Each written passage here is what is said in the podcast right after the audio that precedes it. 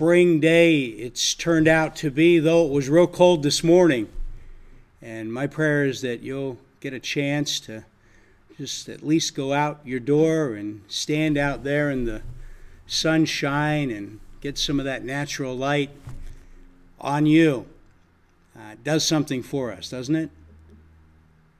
We're continuing to pray for everybody, and I want you to know we're praying for you. And I pray that just as the sun is shining outside, that the sun is shining in your soul. That the wonderful Spirit of God is moving in such a way that you have peace and you know that He is in control. Today I've been working on step number eight, and I want to share it with you. Uh, we've been working through the recovery steps, and we're going to go all the way from step one all the way to step 12, and I've been trying to te- give you a biblical perspective from each one of the steps. And today we want to look at step 8. And step 8 is simple. We made a list of all of the persons we had harmed and became willing to make amends to them. We made a list of all the people that we have harmed and became willing, just willing, just willing to make amends to them. And when you first think about that and you, you first start to ponder it, really there's some resistance that takes place. But that's why you make the list. Just make the list and you start to write it down. And you're like, where do I start? Just start with the first thing that comes to your mind. I hurt this person. I harmed I harmed this person. I I I I said the wrong thing to this person. I took the wrong action to this person. Just start there. And and write their name down. It might be just their first name. It might be just their initials.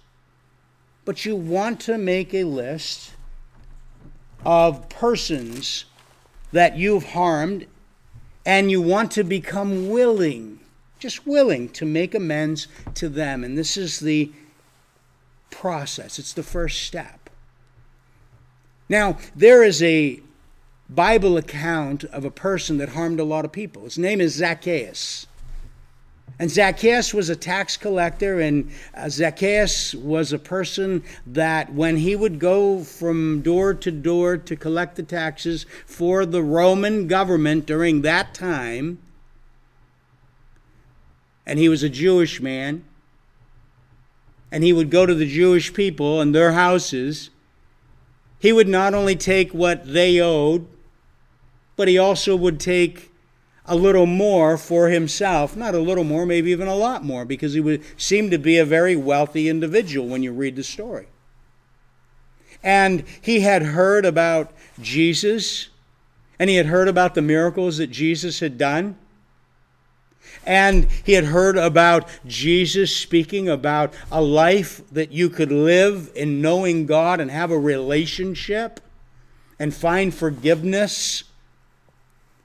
And so he, a short man, wanted to see Jesus the day that Jesus came to his town. And it starts in Luke chapter 19 starting in verse 1. Take a look at this passage of Scripture, Luke chapter 19, starting in verse 1. And this is what it says Jesus entered Jericho. He was passing through. And a man, verse 2 of Luke chapter 19, a man was a chief, a man there by the name of Zacchaeus. He was a chief tax collector and was wealthy. So he was the leader of the tax collectors and he wanted to see who Jesus was, but being a short man, he could not because of the crowd.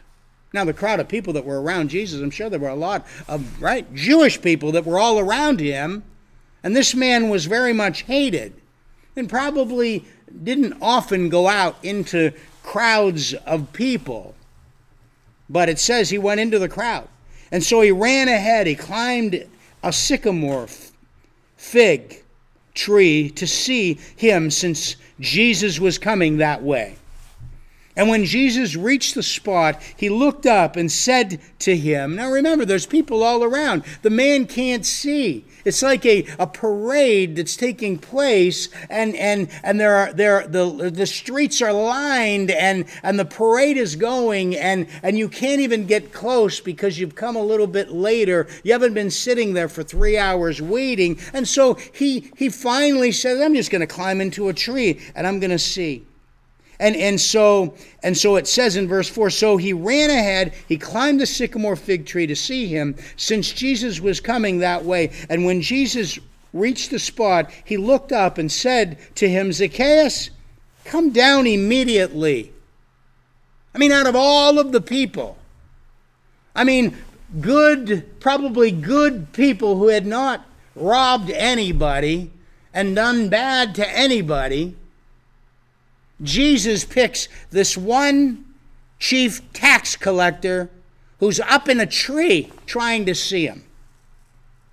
And he says to him, Zacchaeus, come down immediately. I must stay at your house today. He's going to go to the house of a sinner, the house of, of one of the worst people in the, in the community. Horrible reputation. And it tells us so he came down at once and welcomed him gladly. And all the people saw this and began to mutter, He has gone to the guest, he has gone to be the guest of a sinner. Man, I'll tell you, we have to realize that's who Jesus has come for. He's come for us sinners. He's come for, for those of us that helplessly got caught and trapped as we began to look with our eyes to the material world and we, we desired with our hearts and fulfilled those desires that we had in ungodly ways. That's who he came for. And so they're like, he's going to the house of a sinner. That's right. That's who Jesus came for. And it says in verse 8 But Zacchaeus stood up and said to the Lord, Look, Lord, here and now I give half of my possessions to the poor. And if I have cheated anybody out of anything, I will pay back four times the amount. Can you imagine how many people he must have ripped off? I mean, to be the be a tax collector and, and to be so very wealthy, and then to give half of his wealth to the poor. He's saying, I'm going to give it back. I'm going to make an amends. And not only am I going to do that, but I'm also going to give, pay back four times the amount to anybody that I've hurt. Wow. That's a lot of bad. But he wants to make amends. And then the scriptures tell us this in verse 9 Jesus said to him, Today salvation has come to this house because this man too is a son of Abraham. For the Son of Man came to seek and to save what was lost. He's saying this man is a child of God. And, and I can tell you that Zacchaeus did not buy his way into the kingdom. You can't pay for your salvation. It doesn't matter how much you give. It doesn't matter how many people you feed. But he actually put his trust in Jesus and said, I'm sorry for what I've done. And as a result of him experiencing Jesus in his life and in his house, he said, I'm going to pay it back. I'm going to make an amends. God wants us to make amends with those that we've hurt. We've hurt people. And, and we might say, well, I've only hurt that one person. I just read a, a little story here out of the out of this um, the book here, and and the life recovery devotional part, and it was about a man who had had uh, several affairs. And then he, he started to walk through the recovery steps. And when he, he began to take this, this, this fearless moral inventory of himself and, and all the things that he had done, and, and he walked through the, the process all the way to, to step eight. And he started to do step eight here, which was we made a list of all the persons we had harmed and became willing to make amends to them all. What he realized, it wasn't just his wife that he hurt, he hurt his children, he hurt the families of the people that he had affairs with. Hurt his wife. And he also hurt relationships of people that he, had relationships with because he could never be trusted. And and so what he did was he made this this this list of all the people that he had harmed. Now, in our lives, when we think about something that we've done and, and again it doesn't have to be as far as hey i you know somebody committed adultery. And and that's definitely part of people's that happens. Christian people get caught up.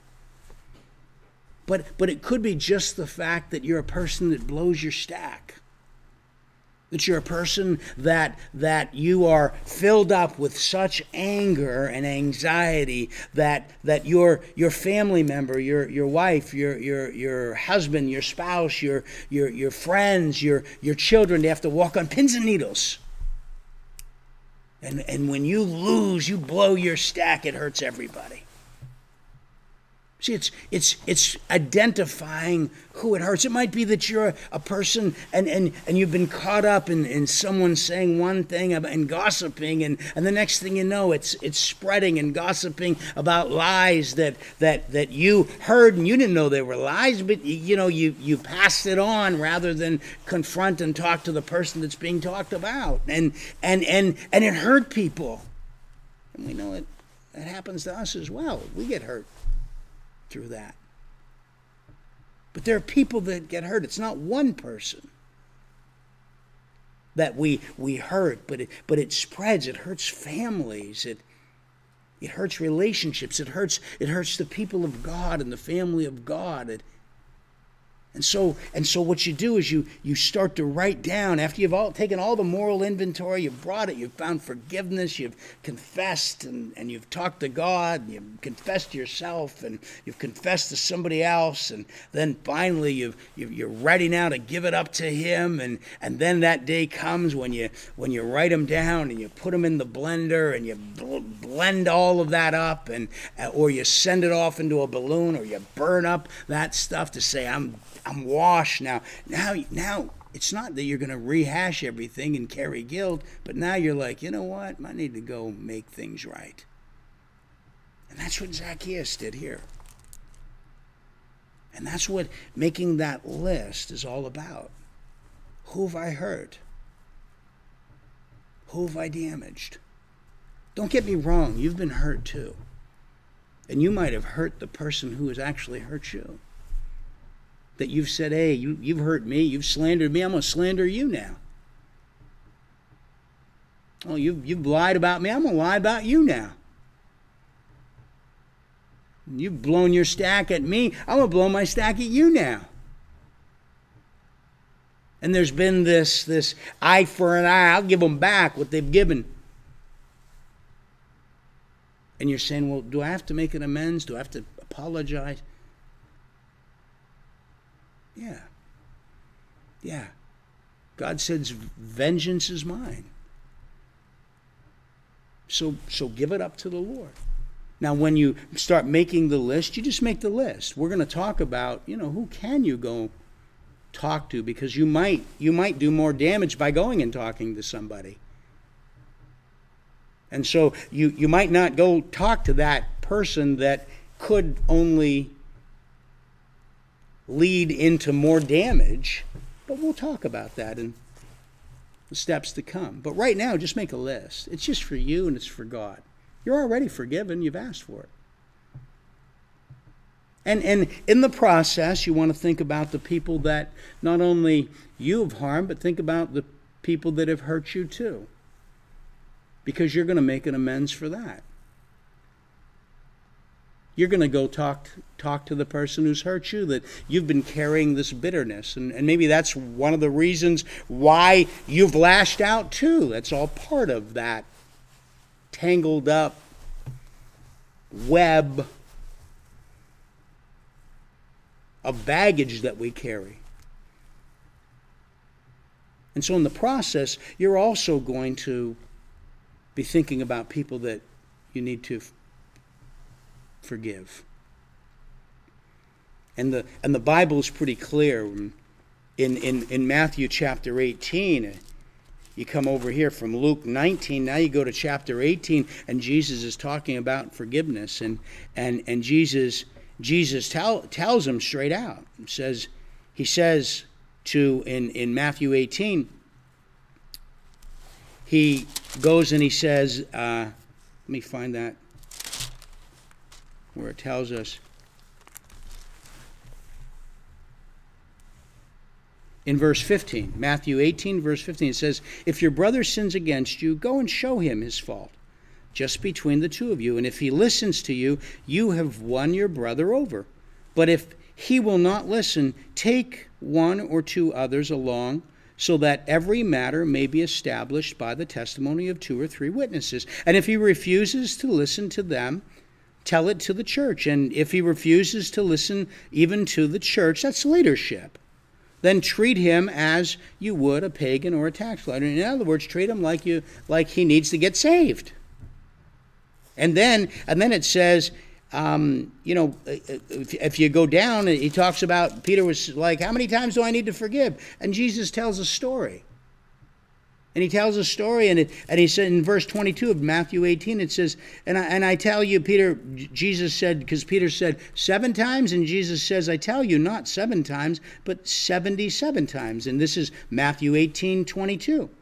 And then in verse 23 of 18, he says, Therefore the kingdom of heaven is like a king who wanted to settle accounts with his servants. And as he began the settlement, a man who owed him 10,000 talents was brought to him. Since he was not able to pay, the master ordered that he and his wife and his children and all that he had been sold to repay the debt. And the seven, the, the servant fell on his knees before him be patient with me, he begged. I will pay back everything. And the servant's master took pity on him, canceled the debt, and let him go. But when that servant went out, he found one of his fellow servants who owed him a hundred denarii. And he grabbed him and he began to choke him. Pay back what you owe me, he demanded. And his fellow servants fell to his knees and begged him, Be patient with me, and I will pay you back. But he refused. Instead, he went off and had the man thrown into prison until he could pay the debt. And when the other servants saw what had happened, they were greatly distressed and went and told their master everything that had happened. And then the master called the servant in. You wicked servant, he said, I canceled all the debt of yours because you begged me to. Shouldn't you have had mercy on your fellow servant just as I had mercy on you? In anger, his master turned him over to the jailers to be tortured and until he should pay back all he owed. This is how my heavenly Father will treat each of you unless you forgive your brother from your heart. I mean, Jesus is using a hyperbole, a, a parable, an exaggeration to make a point that, hey, God just forgave us of our sin. And we brought it to him and it was blended up and we're free. And it's saying now shouldn't we forgive others? Right? Father for you know forgive us our debts as we forgive those who are indebted against us and so, this step really is this list. We made a list of all the persons we had harmed and became willing to make amends to them all. Is, is really a list where you're going to write down the people that have been hurt, collateral damage as a result of what we've done. And then and then you're just making the list and getting ready. You're processing it. You're not leaving today. I'm oh, I'm going to go do it right. No. You're making the list. You're thinking about it. Of course it hurts. But it's been hurting you and continues to hurt you, and that's where you're going to be set free from this. And that's why this is a crucial part of the healing and recovery process. To remember the people that have been hurt and damaged, and even the not just directly, but by collateral damage as well. So that we will never go back and will make amends and say, I'm a, I'm a new person in Jesus. And then in the process of that, we need to make that list. Who's hurt me? I got to work on forgiving them as well. Just like you're going to go and ask for forgiveness from somebody, think of somebody coming to you and asking for forgiveness for the hurt they did so that they can grow healthy and be set free as well. And forgiveness is does not mean that a person is going to actually confess what they did, but you can forgive somebody though they continue to live their abrasive, abusive way. But now you've got a boundary where they can no longer enter into your life and you don't hold it against them. And when you go and you talk to somebody, they might not even grant the forgiveness, but you're just taking care of your side of the street. You're already forgiven by God, but you're just going and saying, I know I did it and I'm sorry. And if they grant it, that's reconciliation. But if it doesn't, they don't grant it, you still have forgiveness and you're reconciled to God. So I want you to make that list. I want you to take a look at Luke chapter 19. Luke 19 and Zacchaeus. And I want you to take a look at Matthew chapter 18, starting with verse 15. And allow that word to speak into your spirit, the word of God, and start making that list. Let's pray. Lord, thank you. Thank you for your wonderful spirit and your goodness. And God, thank you that you're with us every single day. Thank you for these steps of recovery, Lord because these steps are really a discipleship program. They help us grow healthier every single day. These steps, Lord, dig deep, make us think. We have to get down into our soul. We have to think of who we are, what our life has been like. And it's there, God, as we begin to open up these cellar doors that the sunlight, you, Jesus, begin to shine in. And it's in this time that there's a cleansing within inside of our lives. And lord there's no more that musty mold smell. And we begin to pull out the boxes that are laying on the floor that might have had the water there and and, and it's gotten moldy and now we're taking it out. And this whole area of our life lord is being bleached. This is a part we need to take care of so that we can know when we walk on the street, we can look anybody in the eye because we've taken responsibility. And Lord, how freeing it is when we start to make that list and there are family members that are there that, that are afraid. Just like they were afraid of the Apostle Paul. The brothers were afraid of the, Paul, the Apostle Paul, who was a, put Christians in prison, did a lot of harm. But when he came to know you, they're still afraid. But then when Barnabas came in and they all talked, and eventually Paul became a leader within the church. And people respected him. And Lord, that's what you're doing. You're restoring people, Lord, into relationship back into the life and community, Lord. That's in their church or in their neighborhood or on their job or just right in their family. So, God, help us to make that list. Help us, Lord, to be courageous and listen to your spirit and write down the names. And not just those that we directly have hurt, but the collateral damage as well. Those that were hurt indirectly through what we've done. Thank you, Lord. May it bring healing as we make this list. May it bring healing in us. Help us to courageously do it, Lord. People, in the name of Jesus, we're searching our hearts. Thank you, Lord. Thank you, Lord. Thank you, Lord. If you need Jesus in your heart, would you invite him and just say, Jesus, come into my heart and forgive me of my sins and cleanse me. Be my Lord and be my Savior. I'm yours. I can't live like this anymore. I want to live in relationship with you. Nothing has been able to fill up that hole in my soul. But now, God, I'm hungering for you. Fill me up. I'm yours.